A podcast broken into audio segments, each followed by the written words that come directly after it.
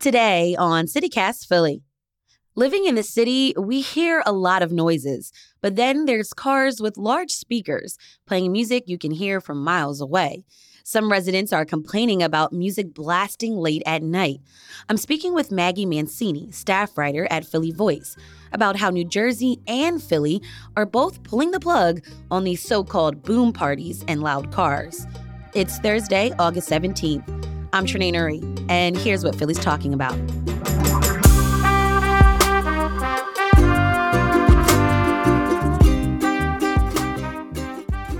Hey, Maggie, glad to have you back on the show. It's nice to see you again.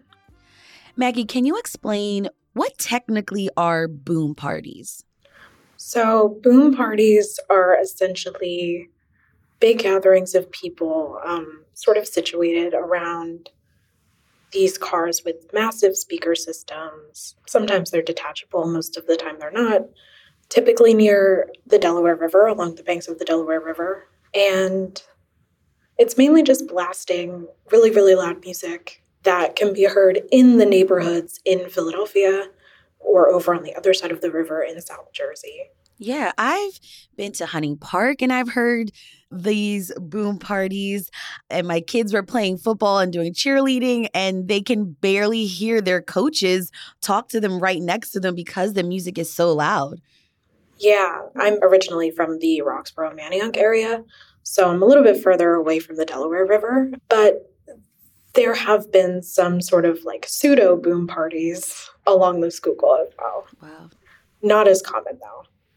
But for the last couple of years, especially, South Jersey residents, particularly people in towns along the Delaware River, have complained about Philadelphia's boom parties because they have been able to hear the music and, in many cases, the vibrations that can disrupt their sleep overnight mm-hmm. and sort of impact their quality of life. Now, earlier this month, acting New Jersey Governor Senator Nick Scutari approved a bill that increases penalties for anyone having really loud music or noisy parties. Maggie, tell me more about this law. Yes, the bill that he signed into law was really the culmination of several years of lobbying by South Jersey residents and, you know, after a handful of local ordinances in smaller towns that have said, you know, we are calling on Philadelphia to do something, but we could also do something as well on our side of the river in New Jersey. So, primarily, what the bill is trying to do and what it will do is increase the financial penalty for operating these cars outfitted with speaker systems that are at the center of these boom parties. They will begin issuing fines beginning at about $250 for a first offense, going all the way up to about $700 to $1,000 for wow. a third and subsequent offenses. An original version of the bill uh, would have allowed them to, you know, seize the car itself um, and confiscate it, but that didn't make its way through the legislature, and so that is not a part of the bill that passed into law. How would the New Jersey ban affect Philly, though?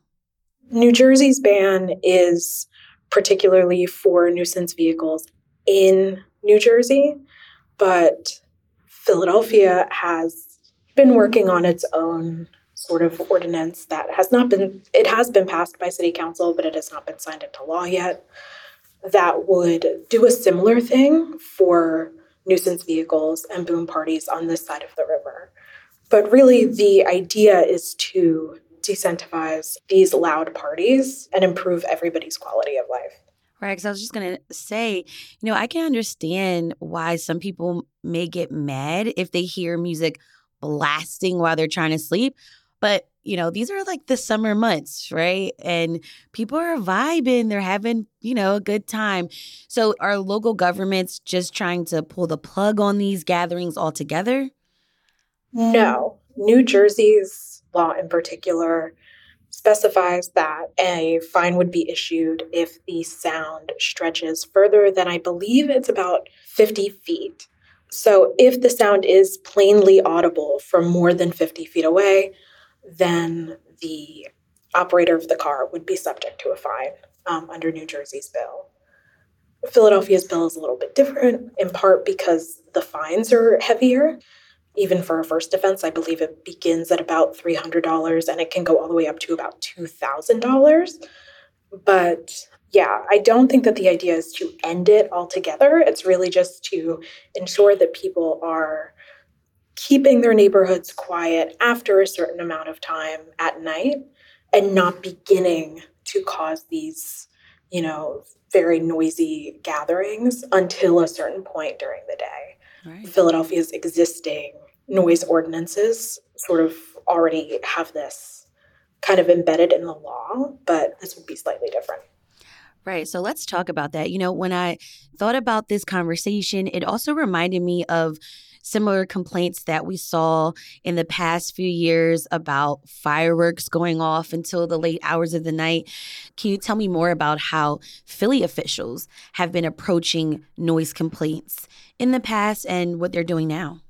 Yes. So in Philadelphia, our existing noise ordinances, particularly around construction, run from about 8 p.m. until the early hours of the morning.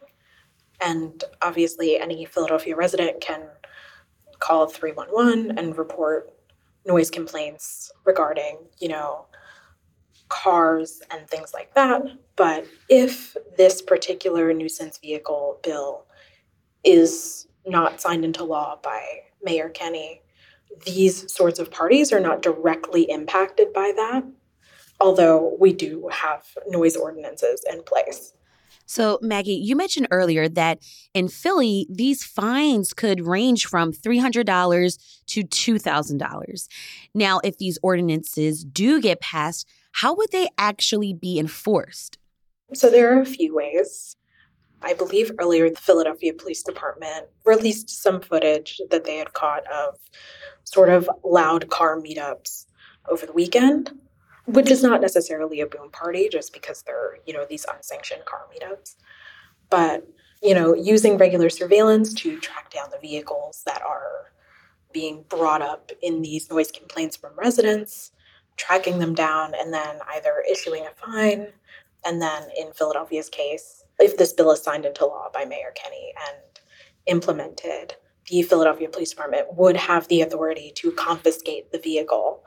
And in that case, the operator of the vehicle would have about an eight day waiting period to appeal that and you know sit for a court hearing before the car is permanently confiscated but these fines would be issued by the city and would increase slightly for each subsequent offense interesting is it likely that Kenney would sign this it does appear as though he's going to sign it. He may not have for any number of reasons, one being that city council recessed after the budget was passed. But it it really does remain unclear. It doesn't seem as though um, the mayor is in a position where he wants to veto this bill. And in the case that he does, it does have enough support from city council that it could be overridden. All right, that's Maggie Mancini, staff writer at Philly Voice. Thanks so much for joining me on CityCast Philly. Thanks for having me. We'll have a link to Maggie's full story in our show notes.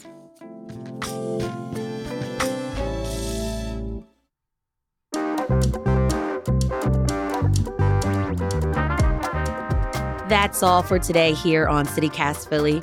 If you enjoyed this episode, tell a friend, rate the show, leave us a review and hit that subscribe button. Be sure to sign up for our morning newsletter, Hey Philly, to learn more about what else Philly's talking about. We'll be back tomorrow morning with the Friday News Roundup. Bye.